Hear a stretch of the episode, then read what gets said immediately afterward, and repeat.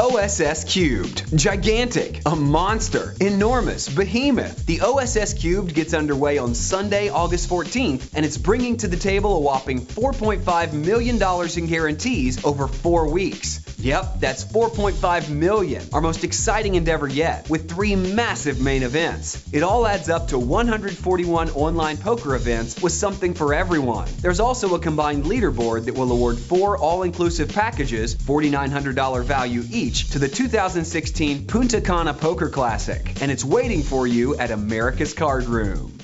Okay, welcome to Ask Alex, episode 102 on the OneOuter.com podcast, sponsored by AmericasCardroom.com.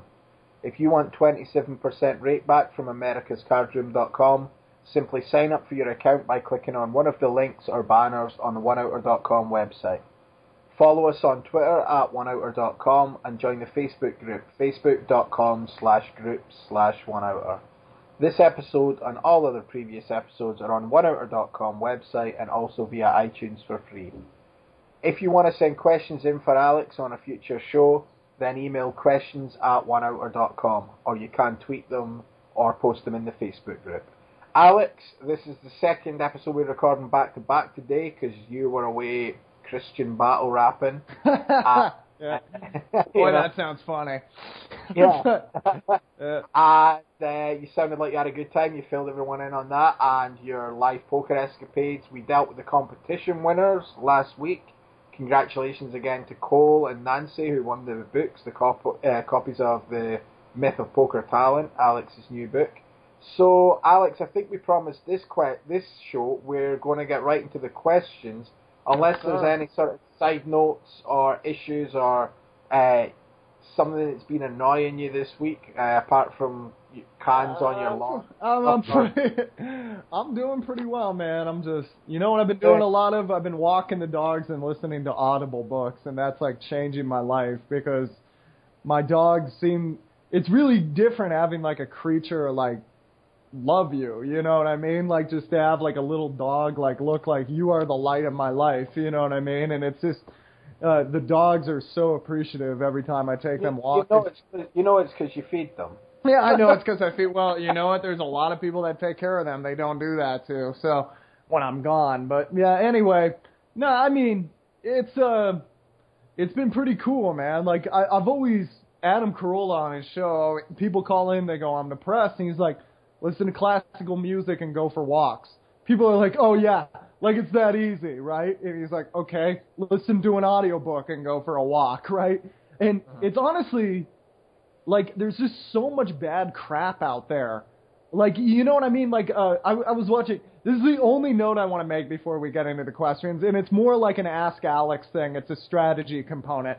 I was listening to this book called The Compound Effect on my way to uh, on my way to Pittsburgh and Florida, and uh, this guy was talking about this guy is like overbearing to put it lightly, right, in the audio version, but uh, it was something he was talking about. He, he was like, "What do you think it does to you when in the morning you're eating your breakfast, you're watching the news, and it's just all negative. It's all too it's too. I don't know if you've ever, if you guys see a lot of American news in the United Kingdom, but like I, I only watch BBC because I can't stand American television anymore because it's just, it's literally two people screaming at each other the entire hour. That's all it is, right? And uh, you you turn off the news, you get in your car, and what do you do? You listen to the radio, and the radio is just drivel top 40, and it's also terrible talk radio. And then when you're at, uh, on break at work, what do you do? You check your sports scores, right? He's like, what do you think? You know, that's like two, three hours a day. You're just exposing yourself to garbage, right? There's just nothing that, like, I like, I watch baseball. I love baseball, but like, you know, when I'm working, like, I didn't get to watch baseball the entire time I was on my business trip. I mean, except for the game I attended, but other than that, but like, uh, I didn't get to like watch it on my TV. You know what I mean? I didn't have time, right? And then, uh, it's cool to like watch Sports Center for like 20 minutes, but the rest of your day you shouldn't be exposing yourself to like the news and stuff because it's pretty negative. And he was like, why don't you take, uh, you know, not self-help books, but just business management books, uh, history books, uh, self-help books, business development books, on- entrepreneurial books, all that stuff. why don't you just listen to that every time you're in the car, every time you're eating? Why don't you try to expose yourself to that? Why don't you? What do you think that's going to do to you uh, over a couple of weeks? And I was like, well, man, that sounds like real type A behavior, but it makes a lot of sense, right? By the way, it's really weird to me when people say like I'm a type A personality, like it's a good thing. Type A also means irrational, impatient, and stuff like that. But for those of you who don't know, type A is like driven, like crazy driven, like uh, Richard Branson, right? And then, uh, but I was like, okay, I'm gonna try this out. So on my way, uh, while I was packing here, I was listening to a book called Vagabonding Incredible. Uh, finished it uh, when I was on my way to Florida. I was listening to the Compound Effect. Incredible. Finished it uh, while I was in town. Every time I was working out, every time I was walking around, every time I was trying to, you know, I was on my way to the bank or whatever. I was listening to How to Stop Worrying and Stop Living. Incredible. And I could feel my like mood alleviating through the weeks, right? I've been in a real rut and I could just feel myself feeling a lot better because it was like having a coach all day telling you really intelligent things, right? Like, have you ever thought of this? Have you ever thought of that? Have you ever thought of this?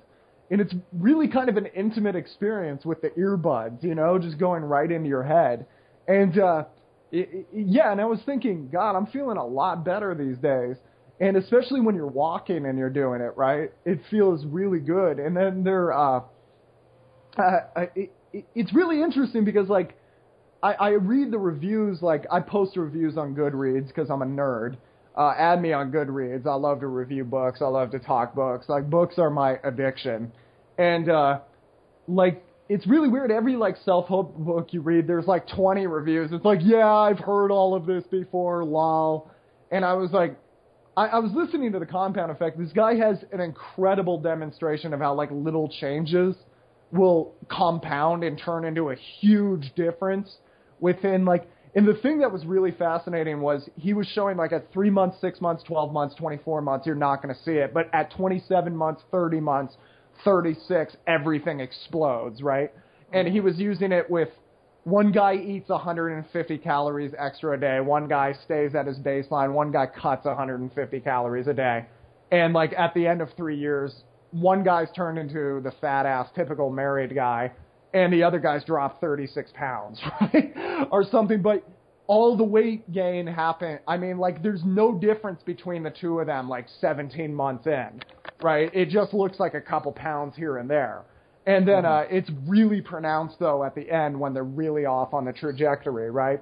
And it was, I was listening to that and I was like, I've never heard that in my life. And he does that with business and he does that with a lot of stuff. And I was like, well, that was worth, I looked it up on Audible. It was $6 it's if you hired this guy as a private coach, it would literally be a thousand dollars an hour. It is a buck and change to listen to this guy do his best material in your earbuds. And I was like, why don't we all do this? You know what I mean? And uh, I, I, I was thinking like this is so much better for me than you know Facebook. Like you turn on Facebook and it's like, how dare you vote for any candidate other than mine? How do you not vote for any candidate other than mine? It's like, all right, guys, it guess what? Like Hillary or Trump gets elected, neither of them are doing anything for you. I will bet every dollar I have, my entire net worth on that. They do not care about you, okay? They care about power and keeping that power. No one cares. You're spending, I mean, you spend all this time on this garbage, you know what I mean? But yeah, other than that, I've been in an amazing mood. But yeah, I had to transition. But yeah, my mom's coming in to hang out with me for, uh, a few. Actually, she's going to be here for a month, so that's going to be pretty cool because my mom's uh, my mom's pretty much like the coolest customer ever. You know, she just chills and she watches sports and she'll listen to metal and she'll listen to hip hop and stuff like that. And she just, you know, she just chills there and gives good advice and hangs out. You know what I mean? So she's always awesome to have around here. And you know, she helps me kind of like tidy up around here and cooks and stuff. And that's been that's been good given some recent uh, life development. So yeah, anyway, it's uh, wait for the battle. You'll hear about all of it. But anyway, there's uh, I just kind of want to put it all in that. So yeah, you know, good. life's good, man. Let's talk. Let, let's save some babies. Who who yeah. needs some saving? Well, first of all, I said last uh, show we got lots of positivity and nice gestures and you name it. Like just our listeners are, are the best. Uh, I really mean that. Yes, they are. And uh, we got another message that I didn't have time to read out last time, so I said I'd read it out this time. And it is from Kevin Artman. Uh, Hi, Barry and Alex.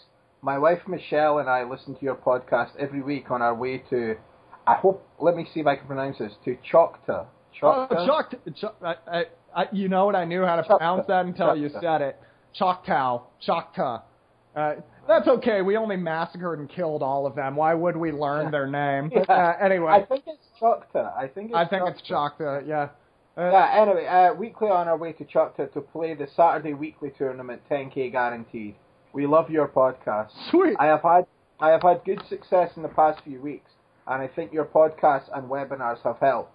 I finished top 10 in the WPT Choctaw 300k guaranteed last month. Whoa. We made we made a deal with 10 left at the final table. I was short stack 10 big blinds and was ready to go out in 10th place for $4,700.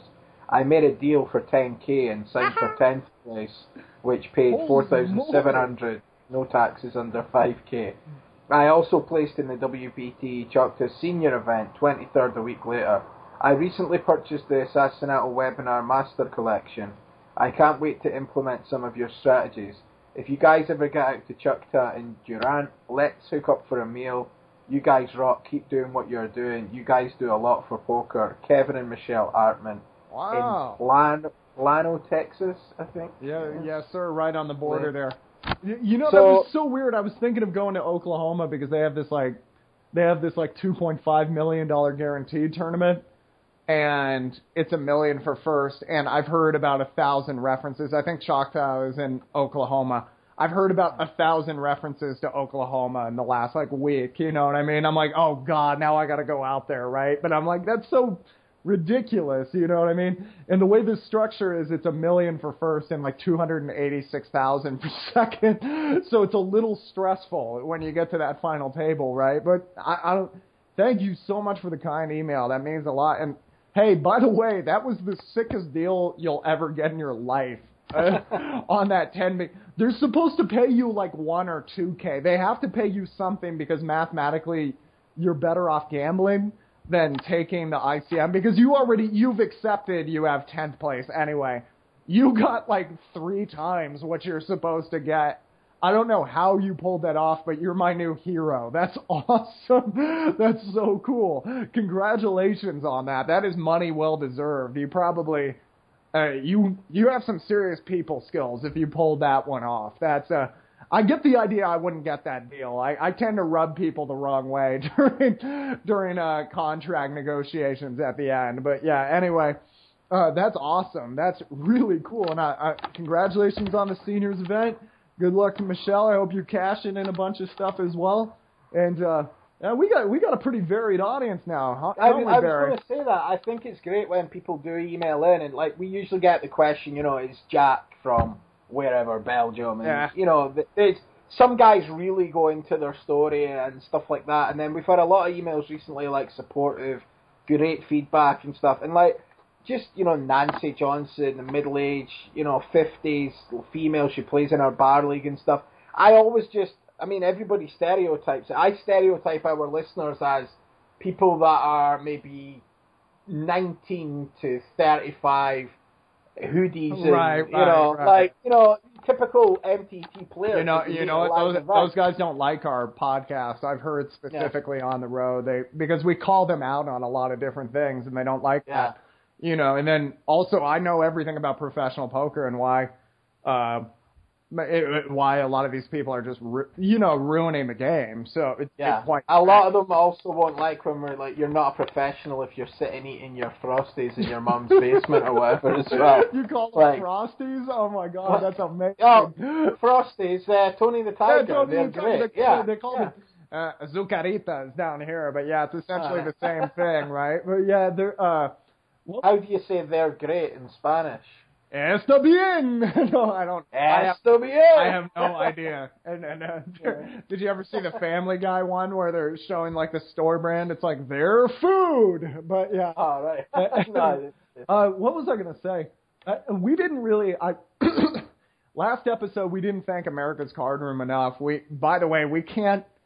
do this without America's Card Room. And I think it's pretty sick that out of all the podcasts, they picked us. You know what I mean? Because we we're kind of low budget, just trying to help people. And I think we're more like the working man's poker, you know, like, hey, this is for, and for a lot of you guys that are out there having fun, I want you to make a couple of bucks while you do it because I love poker. Poker's, I know at the beginning of the show I didn't really love poker because I was kind of going through a quarter life crisis or whatever they call it these days, but I love cards. I, I can't, I was in Pittsburgh playing 1-3 and I was thinking like, I don't know if there's any other place I'd want to be. This is still so fun. And I'm like, I've been doing this since I was 15 years old. I'm almost 30 now. This is going to be half my life, and I still, I could do this until I'm 80. And it's so mm-hmm. cool, you know what I mean? And like a 50 year old, okay, a 50 year old kicked my ass in one hand, right? Actually, no, not even 50, 65 or something like that. And at the end, I wasn't even mad. I folded my hand. I get my new thing is back slaps, right? because I do get get to kind of hit you while I do it. But no, I'm just kidding. But I gave him a back slap, and I was like, "Nice hand, sir." And you could tell that that was just that made that guy's day. You know what I mean? Getting to outplay the kid, right? And I'm pretty sure he had a better hand than I did. I folded trips, but they. uh But even if he did, it, it's so cool to play a game like you know if him and I like you know, let's go play basketball. It's not going to happen. you know what I mean? He's not going to work me, but like he can, he can get that in at the table. And I was just, man, it's so cool. And America's Card Room supports that. You know what I mean? They picked us up and we're doing it. And we get to do this weekly only because of them. So if you guys do want to sign up, you know, please do so. We'll get you that rake back.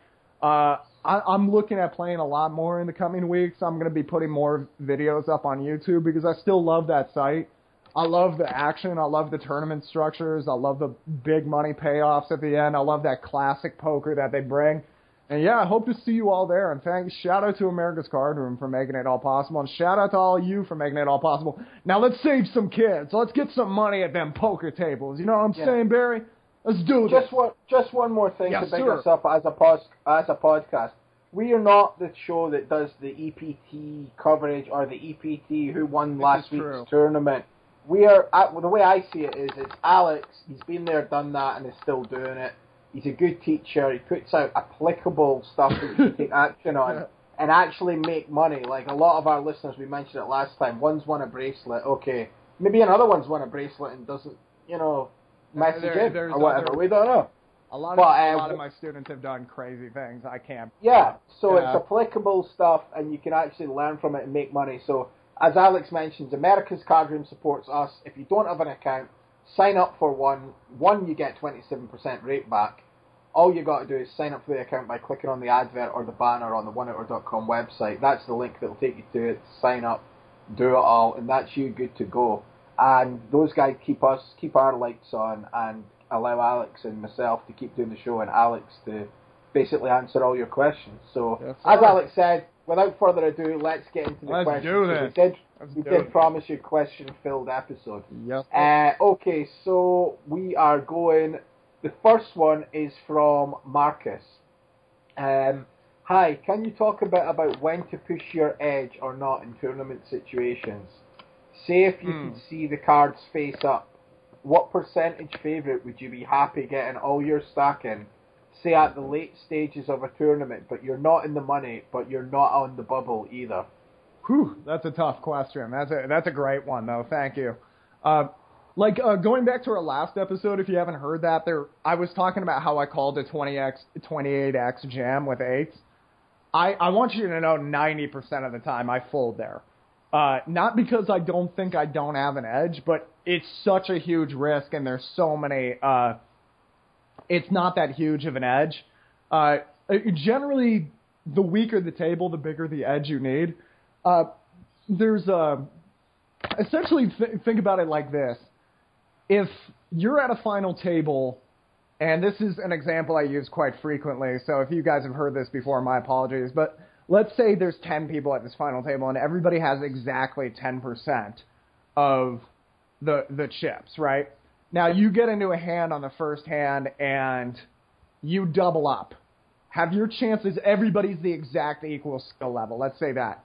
have your chances doubled of winning the tournament? Are you now going to win this tournament one time out of five? Well, I've asked that question to numerous more accomplished pros than myself, and every single one of them said, no, no way on God's green earth.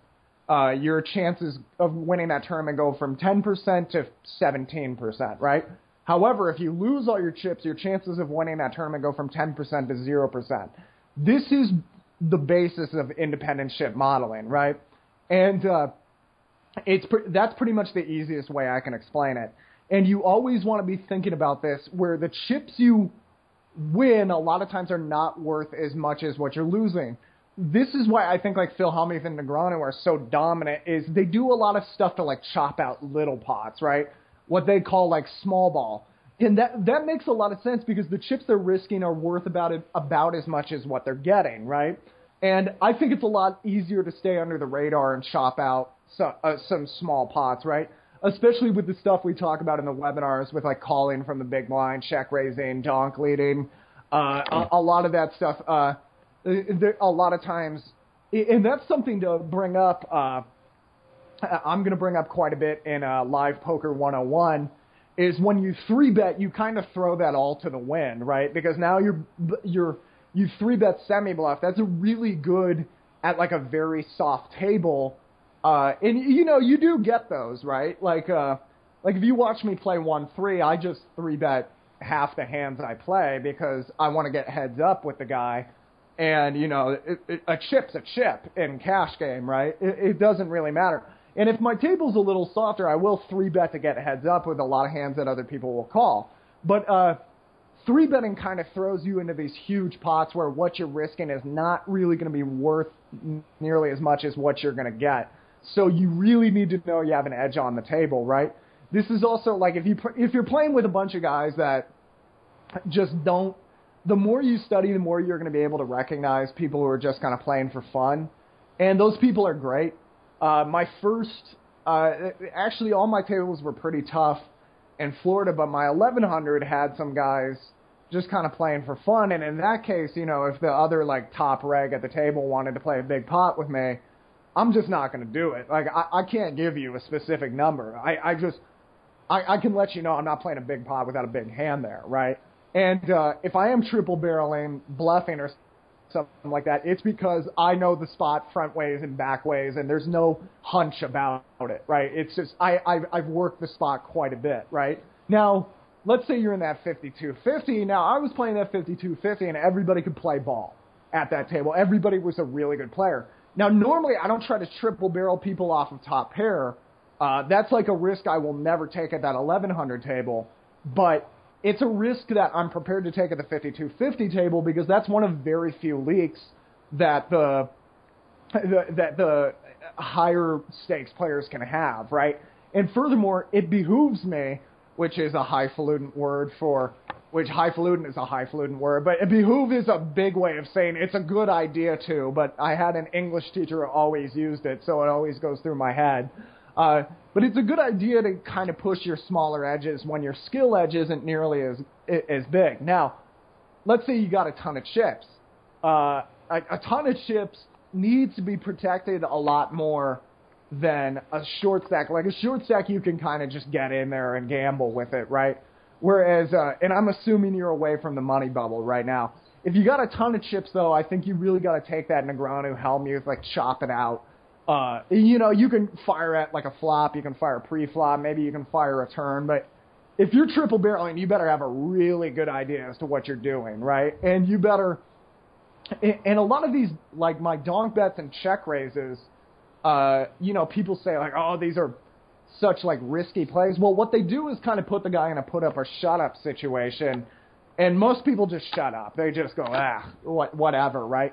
It looks like a hmm. really big bet when you're like check raising the size of the pot or you're donk leading two thirds of the size of the pot. But a lot of times the hand just ends there or on the turn, like for a reduced price, as opposed to you check calling down and just hoping for the best. A lot of times people will triple barrel you and put you in that spot. And so I think when you have a big stack, you got to chop out a lot of pots. That can mean three betting if you got a lot of guys that are just going to call you and check fold, right? But if you got a lot of guys that can play ball, like I didn't three bet semi bluff once at that 5250 table or a 2650 table because everybody at those tables could play really well. So I'm not going to build these big old pots where I don't think they're going to fold because I don't think my skill edge is that big and the chips I'm risking are not worth what I'm going to get. Now, when this is really applicable is in two different situations. Right before the money bubble, a lot of times you're if you min cash, you get 2.5 times your buy-in, and if you look at the ICM value of your chips, it's like 1.6 times your buy-in. So you your your money automatically appreciates if you can just hold out for 26 minutes or whatever it is, right? So like on the WSOP, this really pained me, but in the WSOP main event, I lost a big a, a few big old pots right before the money bubble, and I I kind of had to hang out. Like uh, I could have pushed if the if the min cash was inconsequential I, I, I could have pushed it, but a min cash was sixteen thousand dollars, right? You know what I mean? And he, he, that's even a pretty that's a decent sized percentage. You know what I mean? And uh, a, a 16k bubble is nothing to. You know, people do that stuff where it's like, oh, you shouldn't think of the money. It's like, what are you talking about? Like, money is yeah. what I use to pay all my bills with. You know what I mean? and it's like, if my chips are going to appreciate from $7,414 to 16,816 if I can hold out for 26 minutes, I am not going to flat a raise with 27x with ace 5 suited from middle position. I'm just not going to do it. I'm not going to open 10-9 suited from middle position. I, I just can't.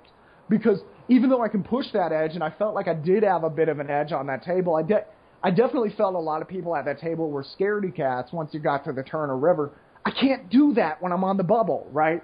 Because and then, sure enough, once I got the money, I held out for another day, and it just didn't work out at that time. But I, I wasn't mad at anything I did in the main event because I did my job, right? My job is to make money at poker tournaments, and I did do that. Now, was I now, however, right before the bubble, when I had like twice normal stack, that's a good time to press your edge because you're making these like little bets, but they're not little to other people, right? Now to you, like the chips you're risking when you have two time two times normal stack compared to what you're going to get back are not that much. But if that's like 40% of their stack and they're right before a 16k bubble, that's worth quite a bit. So they're just going to fold out. Well, anyway, I did, you know, I just doubled up half the world when I did that, right? So it was. uh By the way, something I'm really proud of in the 1100 in the money if I'm not mistaken, I had ace. I know I got aces cracked by Queen Jack, which was awesome, and I think I had kings jack. I had kings cracked as well. I, I didn't even think to bring that up in the recap last time. In the old days, that would have pissed me off so much. Like I finally get because you watch like those deep runs, right? In like a WSOP, right? And it's just like, wow, he has queens, he holds. Wow, I wish somebody could. yeah. Uh, all right, somebody's got to teach me how to do that. Man, like, man, uh, what coach do I hire to figure that one out? Right? You know what I mean? And then, and then I'm sitting there. So sad. Yeah, no, you're sitting there scrounging with like, you know, you're trying to turn water into wine the next time you're in a tournament. You're not catching cards, and you just see jackass who's already won two tournaments, like, and I open this and I hit this. No, like I'm so sick. It's like, yeah, buddy, if I ran like you, I'd be sick too. Like, you know, but then you you start realizing, man, that, who's that going to help? You know, that that line of thinking, right? Well, and then like a lot of times a year and a half later, you see those same guys struggling, or you see them get bond gonzo dollars, like tons of money, and then they they think they're going to back 20 of their buddies because they think they're going to run like that too, and then you just kind of feel bad for them. But yeah, anyway, I, I digress. Uh, the other the other time is final tables. Uh, a lot of times at a final table, like you got a ton of chips, you want to be chopping it out. But if you get into a all in pot with the other big stack at the table, you're just walking around the table and like, by the way, everybody's heard this before if you're a long listener. But just imagine holding out a stack of hundreds and going, here's one for you, here's two for you. Oh, you were the short stack, here's three for you. You just spew money to every other single person at that table, right? So it's rarely, whatever edge you're getting is rarely worth it, right? So it's kind of an art form in poker, but you've got to challenge the other big stack, chopping out those small pots and giving him the idea you can go for all the chips, but not doing it most of the while, most of the time. It's like a nuclear strategy. The best nuclear strategy will be effective. You'll never have to use it because you're always willing to use it, right? So I am capable of triple barrel bluffing. I have done big bluffs deep in tournaments, and I've done, and I don't know if all of those were absolutely necessary, but the good thing is now a lot of times people just fold to me because they know I'm capable of doing it, right? Whereas if you don't really, you know, I, I, there's two ways you play poker. You either fly under the radar. This is what I teach most of the 50 somethings, which is you just fly under the radar and play an aw shucks style. This is a really good. That's how you do it with recreational players, right? They just kind of think you keep hitting something you can see Negreanu do this with like recreational players, right? It just oh shucks, uh, I got there, uh, look at that, and then meanwhile he's robbing you blind, right? Whereas when Daniel Negreanu was playing with other pros, he turns on Daniel Negreanu like bloodthirsty animal mode, right? You know, and then uh, then it's a lot of like not talking. It's a lot of like, he, I, I mean like, people say he's a really nice guy. I think that guy's cutthroat. Like I've seen him show bluffs and get in people's heads and talk crap and stuff like that. And then you don't need to take it that far, but you do at, at some point you do have to kind of like go after people and you have to let them know I could do this to you, but the the hard part is knowing you can't do it all that often, right? But yeah, any, anyway, be a peaceful warrior though. If you get caught, just laugh. But you want people to you, you want people to know that it's possible. You could go after them. Uh, I uh, hope that answered your question. Good luck to you. Okay, and the next one is we are going to. I'm just there's not many big emails that come in that I don't sort of read through and like chop it into a question. Yeah. But this one, I'm just I'm just going to read it verbatim. All right. Um, this one is from Johan from Sweden. Okay. And the subject is question about big MTT scores early in career to mm. then losing 180k. Mm. All right. So this, this hey, sounds my, good, good. Yeah. Yeah. Uh, yeah, that's why I decided I was like, I'm just going to read it out, you know. So rather than that way, you can decide. I don't want to decide what to edit. It's all important. It's a guy's story. I hope you know? at the end he doesn't go. Don't put the the amount or something like that. yeah. Like yeah. last episode. Listen yeah. to the last episode. Yeah. yeah. uh, anyway, hey, my name is Johan from Sweden, and I'm a regular listener to the show. And first of all, I have to say this is the best and most valuable poker podcast out there. Big ups for you guys for putting this great pod together. You are really helping so many people and changing lives, no doubt about it. Keep up the good work. Big ups to you knowing what big ups is. You're you're my yeah. kind of Swede, man. You know you know your way around this world, man. All right, uh, continuing. Uh, as for my question, I'm going to try to make it as short as possible. Well, that did not work out too well. Sorry. Uh, three years ago, I chopped the Sunday Million five way for about 80k. Nice. A week after a 10k score in a Sunday Storm. I was 25 years old, had played probably around 500,000 hands recreationally, mostly MTTs over 8 year period up until that point, with no scores above 3k. I did not use a HUD and I was pretty bad, but I thought I was good and that I, up until that point, I'd just been extremely unlucky like every self uh, self-taught MTT fish with selective memory does. Now I finally had gotten the results I deserved, I thought, haha. I quit my job, spent all the money on travelling, living the good life, and when I had 10k left, I started playing again. Lost that, then basically over the following one, one and a half years, I got myself all credit cards and high interest loans I could get, Woo. and it added up to $180,000. Woo! Needless to say, my early bink was it turned out to be a terrible thing for me. As I was losing the loan money, I started studying the game more and more, got a HUD, etc., but I was just not good enough and chasing losses to the extreme, playing up to 10 to 20 tables in mid-high stakes, 18 to 14 hours every day. In the end, I could not get any more credit cards or loans. I was fucked in the end, I had to move to my dad. Then he took up a low interest loan on his house to pay my debt, so I now owe him 180k. Wow. Uh, the last year I've studied a ton, gotten myself a coach, been in the training site forums, etc. And I'm and I'm currently an OK reg in the small mid stakes MTTs. And the last four months have all been winning months for a total of 16k. My dad is very supportive, and I'm allowed to play full time to pay back my loan to him. The biggest problem is with such a debt, my mindset is kind of broken, and I wonder what kind of tips you have to keep up motivation with such a long road ahead. I've fallen more and more in love with the game again. The more I study and I play now, and I'm grateful I can play for a living. Yet I'm still chasing that big score that will fix it all and make me debt free. I put that in like quotation marks. Uh, Uh, although I although I know it's very unlikely to happen that way. My average buy-in is now twenty dollars. I play on six sites with great game selection. I know you have been deep in makeup in the past, so hopefully you have some good advice on how to go about starting from the bottom, moving forward. Like yourself, I also do not drink or do any drugs anymore, so I have good health, go to the gym every day, and have a lot of time on my hands to make it happen.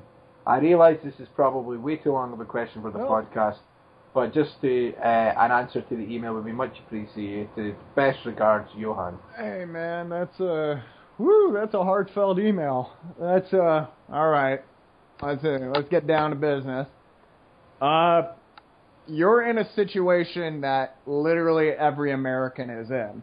Uh, I mean, well, literally, that's such a stupid. I, I literally every college kid was what I meant to say, but I turned it into American. But we're pretty good at getting into debt, and uh, you know those people seem to find a way to get past it, and they're paying a lot more. I mean, you said you got a low interest loan with a supportive father. I mean, that's kind of hitting the lottery. Him getting you out.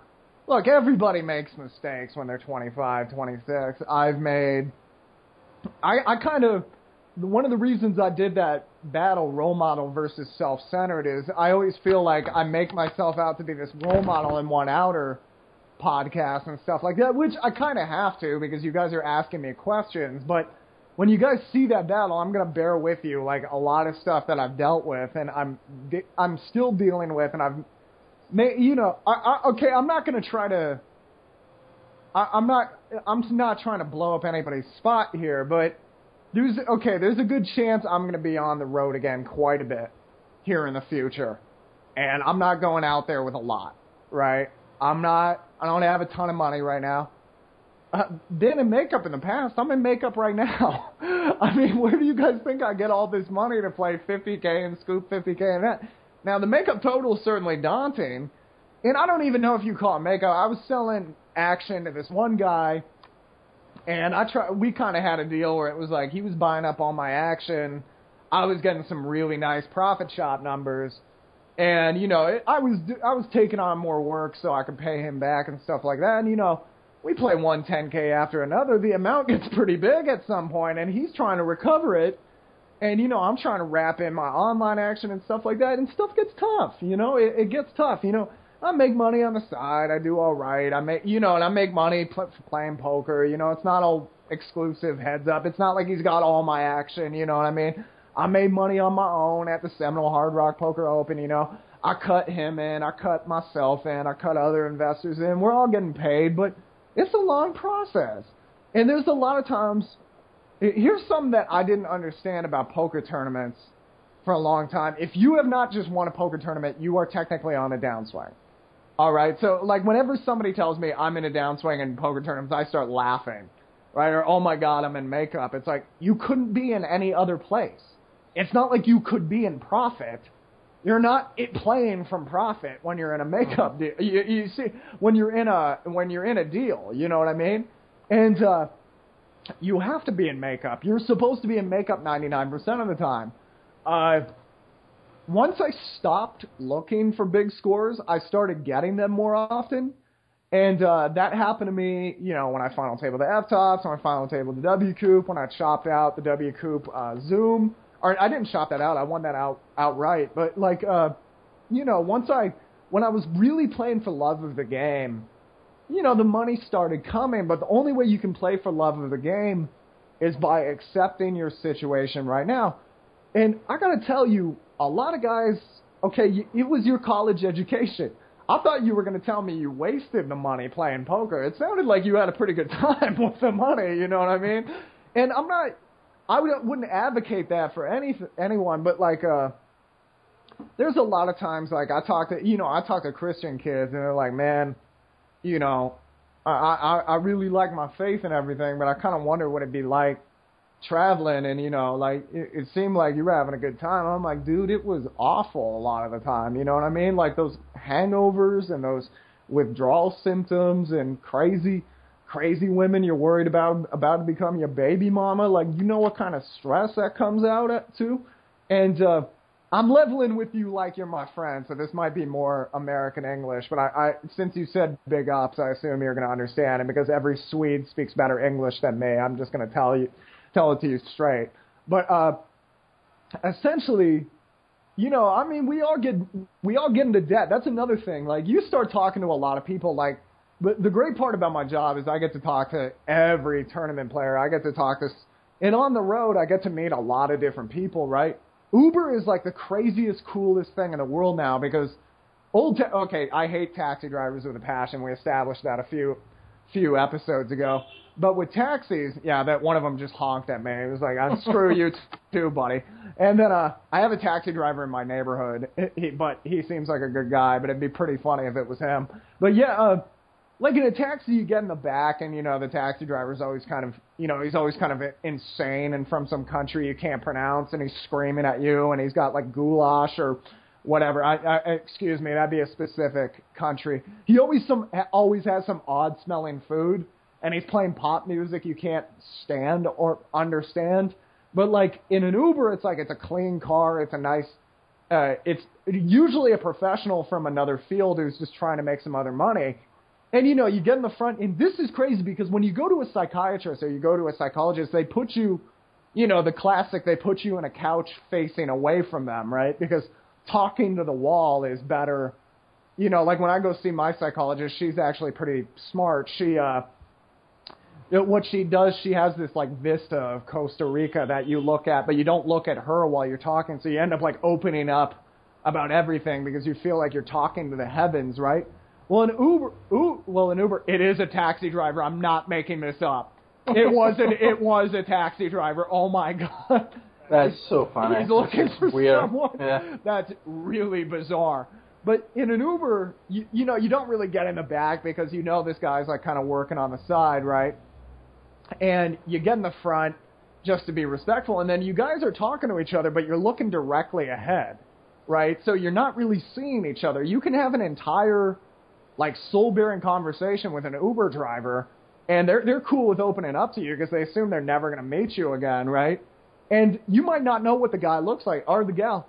And traveling this entire these United States as Dale Carnegie would say. It's really funny if you listen to like old books, they always say these United States instead of the United States, which is you think about it more grammatically correct. But yeah, anyway, they uh I, I everybody's got problems, man. And then in Costa Rica, I'm talking to people here, everybody's got problems. I'm in different countries, the Bahamas, I'm talking, everybody's got debt, everybody's got problems, everybody got a job that ain't paying enough, everybody's working two or three jobs you ain't working two or three jobs. You're not in debt to a bank that's trying to steal your family home of 200 years. You just you you made you screwed up. You're 25. You know that happens. I made a lot of mistakes. Barry made more mistakes than both of us put together. I'm just I'm just kidding, but like we uh, Probably did. Probably. I mean, we, Barry and I both blew a lot of money before we like figured out what makes us happy. You know what I mean? And uh you kind of experienced the good life. You know, you were you're probably traveling, you're probably getting some strange, you're probably doing a lot of drugs or whatever. Maybe you weren't. I don't know. Maybe you're drinking quite a bit. But now you know all that's garbage. And you know what, dude? Okay, so you paid 180k. But here's what you gained. All right, you gained a ton of experience. All right.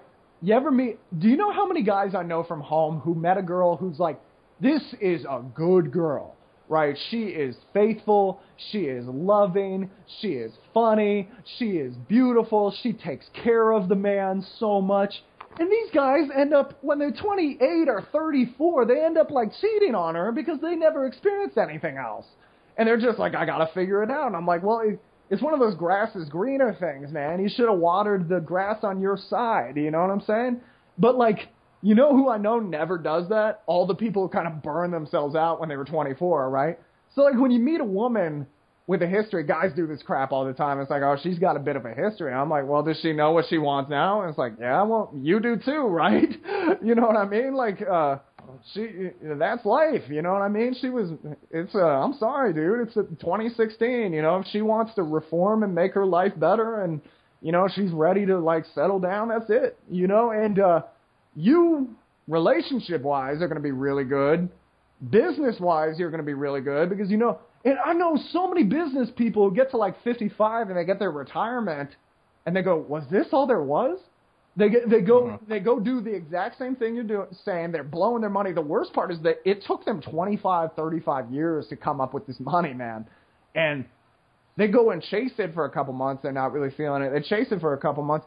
In the United States, the second biggest group of new drug users is senior citizens because a lot of them just they got nothing going. You know what I mean? They're just I can't believe this is what I worked my entire life for. What you have paid a great deal for, and your dad sounds like a great guy, and he got you a low interest loan, and he paid for your education. And by the way, do you know how many guys I know whose parents would have disowned them over what you did? And your uh-huh. dad was there and he just took care of business, and now he's given you a chance to take care of business. It's going to be one of the great. It's hard how you get there, but the day you pay off that debt is going to be one of the greatest days of your life, Johan like one of the greatest days of your life, and you are going to learn so much up until and on that day. Okay, so it's uh, you paid for an education. I want you to know this. I lost a lot more money than you did, but I paid for an education. I've made quite a bit of money since then because I've understood. You know, I, I still make mistakes. I still, I, I, I've taken my lumps. I've lost a considerable amount of money pretty much every year from bad mistakes, but like overall, I'm net positive, made a lot of money, uh, just because I made mistakes. I made quite a few mistakes, and uh, I learned from it. And you're just right in that spot. So what you got to do now, you got to kind of accept it. And one way you can do that is just ask yourself something you can do. And this is from uh, How to Stop Worrying and Start Living. Uh, I, I'd first recommend you read that book because it's really, really good, and it's a lot of practical wisdom. But something that really helps me that's from that book is you type out what is the problem and you explain it in full detail, right? You you explain everything in as full a detail as possible. Then you list out what are the solutions. And you write every solution you can think of. And then at the end you go, what is the best solution? And you just commit yourself to that. The thing I think you're doing is I think one, you're in a guilt spiral, which all good people do but you don't have to be in a guilt spiral. You're starting to pay back the debt. Your dad's really supportive. I think you got a good head on your shoulders the way you've given up drink and uh, drugs and you're working out at the gym. I think you got to develop some hobbies, my friend. I think you're getting a little too into your head. You got to find something that makes you happy. And it's really good if it's like you got to make it physical. I really like reading, but I mean, you know, it, it's uh it's not good to like sit in a corner reading all day, you know what I mean, as your relaxation. So you can make that physical by listening to audiobooks while you walk, right? If you really like, uh, you know, if you really like music, you can get involved in the local music scene, you know what I mean? You can start going to more shows, talking to the artists. You can go to a concert and move around. That's one of the greatest parts about going to a concert, you know? And uh, whatever it is, just develop an interest in it and just develop – some fun with it. You know what I mean? And fun kind of comes from discipline, whatever it is. It could be martial arts. It could be a lot of different things. Uh, read books, kind of find out what flips your cookie, and have that outside of poker. I would not be doing nearly as well if I didn't have, you know, the battle rap stuff, if I didn't have the reading, if I didn't get the. It sounded like you really like travel. There's no reason to stop traveling. You just got to do it a different way. See, make it a game. See if you can do it really budget oriented.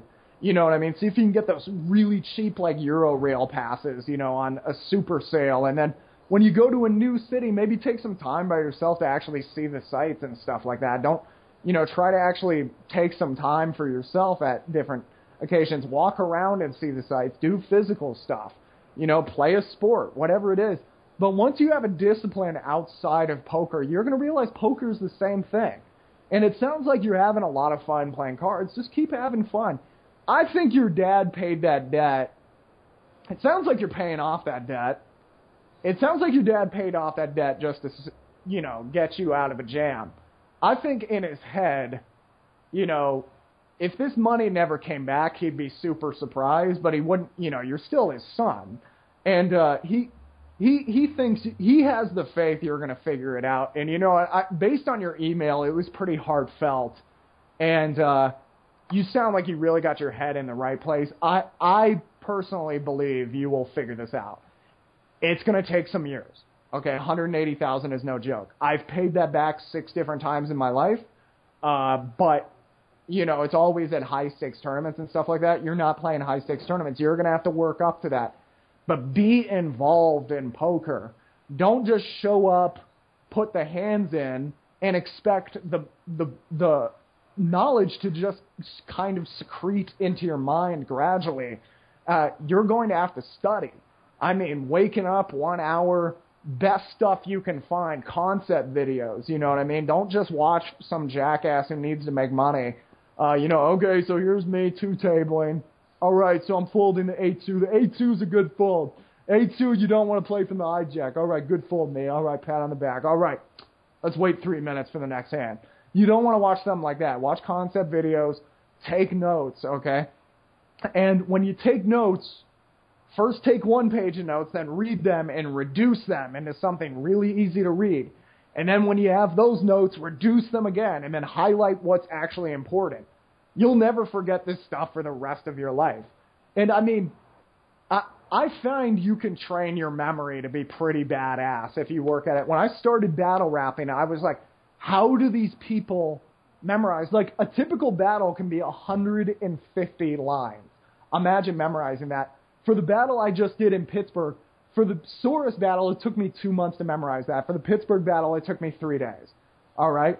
The way you can train your mind there's numerous books about it, but a lot of it is just coming up with tricks, coming up with. Uh, we talk about a ton of this in the professional's mindset and master poker with one hour a day. Uh, but uh, it's essentially just you can get Quizlet on your phone. Uh, Quizlet has like you can just do flip cards whenever. When I was in the airport, you know, when I'm studying, I just kind of read through those. It's a great warm up before poker, and you go through them. Or you can do a warm up just by doing a few situations. That's what I was trying to do with Test Your Poker. But it, you know, there's lots of hands on the internet for free. You don't even have to pay for it. I I personally believe my hands are a lot better than most people's and my questions and answers. But you can watch people. People post hands all over their internet talking about what should you do here, and people post their answers, right? And it's just about finding quality work out there. And then don't be afraid to involve yourself with like articles and don't be afraid to write stuff. I did a lot of work for free before I started getting paid quite a bit to teach, right? People didn't see the five years of doing. I, I never took money for a lot of the stuff I did. I didn't take money for a lot of my articles, for a lot of, uh, when Bluff was like, would you like to write an article for us? I didn't think about money. I should be paying them to have an article in Bluff magazine. You know what I mean? And, uh, I did a lot of work for free, but it allowed me to refine my thinking process and to think about it. They do this. This is really interesting, Barry. If you guys want to be tilt resistant, I'm re- reading this book called Stumbling Onto Happiness. They were talking about this uh, test that they used to do, where it's essentially they pull out like a co- color swatch, right? You know, when you go to pick the paint out for your house and they show you like 22 different types of yellow, right? And they show you the yellow like really quick and they say, okay, we want you to pick out this yellow again.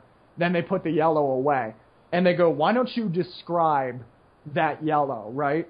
They actually uh-huh. find like your description of what you see is going to color it in a different way. So it's hard to pick it out from the swatch because you will change the memory in your head. If you want to turn all your minuses into pluses, write about it, discuss it in a positive way. You will reframe the memory, you will create a, almost a new reality. So you will be more. Uh, I, I think this is. I used to be such a fatalist. This was also really interesting in that book. They were talking about one question they talk about is like, why do people not watch tape sports? Why does nobody watch like uh, football that was recorded, even if they don't know the score? It's because subconsciously people think if they're screaming, it's going to affect the game. Why do people there's they do all these tests. It's like how much will people risk on a dice throw by another person versus if they can throw the dice, right? and uh, always they're willing to gamble more if they can throw the dice. Everybody estimates that they have some edge, right, mm-hmm. on something, and people gamble more when they find the other person incompetent. The only people who do who resist this in their tests are clinically depressed. Clinically depressed people are very good at estimating odds. This is why depression is three or four or five times more prevalent in the professional poker community than it is in the average populace. So congratulations, Johan. It sounds like you're qualified to become a professional poker player. But I mean, I'm serious. Like you go through your depressive episodes, and I, I'm sorry, that's just the cost of doing business. I'm not even going to tell people. I'm done with telling people like I struggle with depression, but I don't want I don't want people to uh and I mean there's different degrees of depression. Like I have days where I don't want to get out of bed, but after 20 minutes I think I'm more of the typical person. I'm like just punch yourself and get up, you know, and just keep moving. And there's different, you know, there's types of clinical depression where the person is like frail and looking like they're going to die, like laying in their bed. And I'm not talking about that. That's a severe mental illness. But the common depression is like the common cold. And a lot of times it, it, it is the reason why you're a good professional poker player. You, being a pessimist, John Wood had a huge thing in the professional's mindset. We were trying to talk about how, you know, I believe Tricia Cardner's work, uh, positive poker, is really important, but I think you need to realize that c- can come from a framework of pessimism a lot of the time. You think about uh, an optimist. John, this was John Wood he was like an optimist is a guy who gets 20 in blackjack and says, hit me, right? That's an optimist. A pessimist knows it's not going to come. So there is a framework of pessimism, and unfortunately, neurochemically, where that comes from a lot of the time is clinical depression. So if you're feeling depressed, that's kind of the cost of doing business. It's up to you to reframe it and retool it to make it work for you. And the way you do that is you color your memories different by talking about it, talking about it with a coach, talking about it with a friend, writing about it, thinking about it in different ways, studying, applying real parameters to it, you know, applying real, honest, rigorous analysis. Applying that is what's going to color it in a different way. That is on you now. You also have to have an outlet, preferably a physical outlet. And then I think a lot of times you will reframe this, and you got to love the game.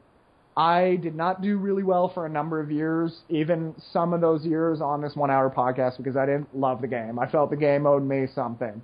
Uh, I, I didn't realize, you know, I was talking to my sister and I was like, Annie, I'm kind of depressed about some things. And I told her some stuff I'm not going to repeat here. And she was like, Do you realize you can do anything you want to do? She's like, I'm working, she's a receptionist at a, uh, at, at a veterinarian's, uh, and she she loves what she does. She ha- she works four days. She's got three days off, right? And but she's like, I can't take like two weeks to go where I want to go. Like if I wanted to, you know, she writes a lot and she's a great writer, but she's like, let's say I want to be Stephen King. I want to go to Maine, right? And I want to write from there. You can do that and still do your job, Alex. I don't get to do that, right? And now some people would be pissed off at the look what you have that I don't have, but she was so right. She was like, look at all the stuff you get to do with poker because it offers you the freedom to go battle rap in Pittsburgh and it offers you the freedom to go on these little vacations and stuff like that. That is what the game you don't the game doesn't owe you anything, right? You know, she didn't say that. She she we weren't talking about poker at this moment, but she was a you you you know, in the when it comes to like the scope of history, like what most people had to do for a living and what how much people had to work.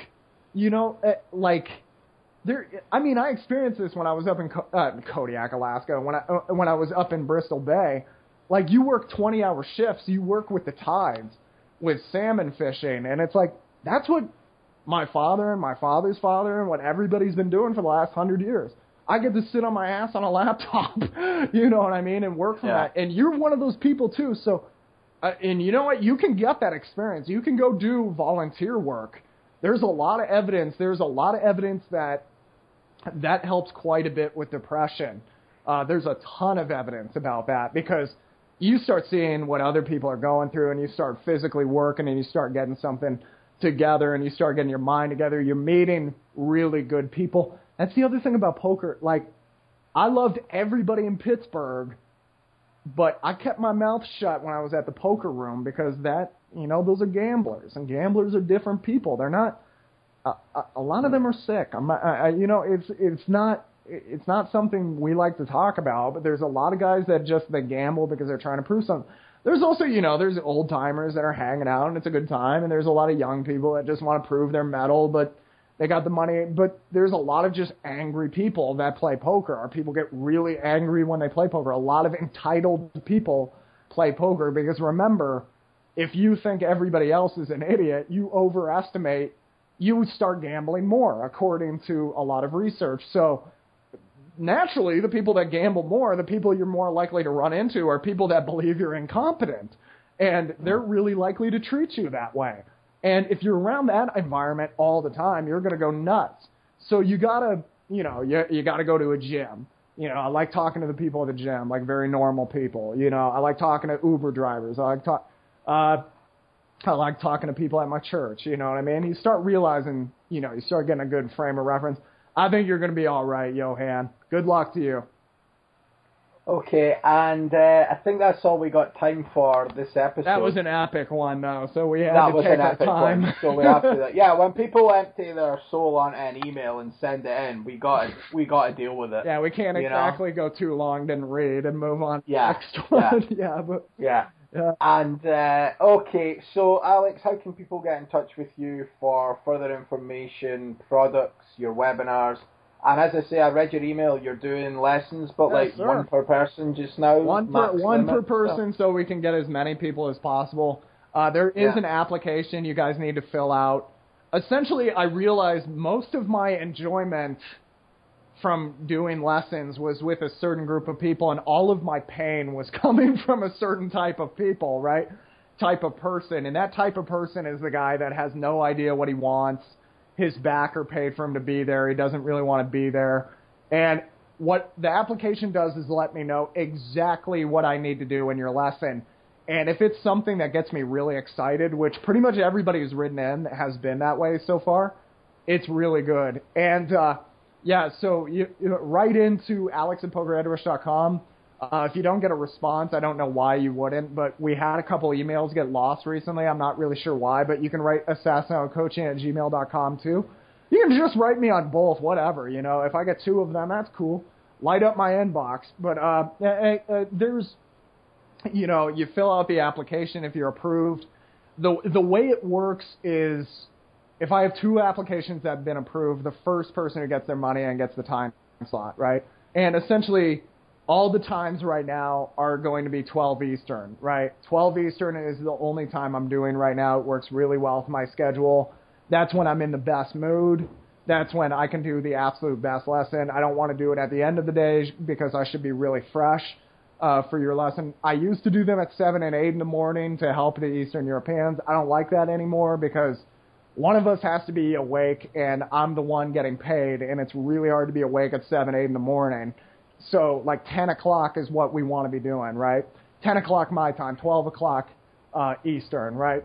That that's that's going to be the time. Tell me what days work for you. I will offer you the time once the money is in. You're locked in, and uh, the prices are one ninety nine ninety nine on uh, Poker Stars. That's Assassinato Costa Rica. Uh, Well, whatever. Write me. I'll send it to you.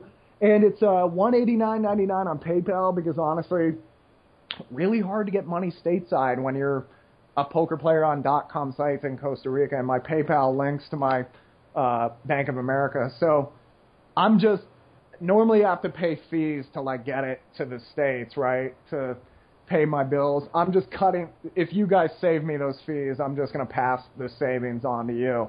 And uh, yeah, uh, uh, we uh, uh, be sure to check out the YouTube channel. There's like free uh, webinars on there. There's like free content videos. One of them has uh, ready to test your poker is almost at 3,000 views, Barry, which is Nice. insane because I didn't really publicize that or anything, right? And we had like 200 people on the actual webinar, so you know they're not watching it again, right? So anyway, uh, check check out that video. Uh, Barry's going to put it in the notes. Ready to test your poker is uh, a free webinar I put on YouTube.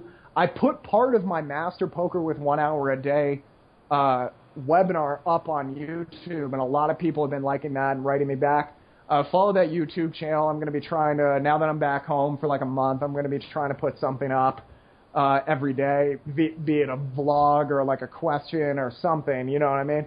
Uh, it's going to be a good time. And sign up for my newsletter at pokerheadrush.com, and you.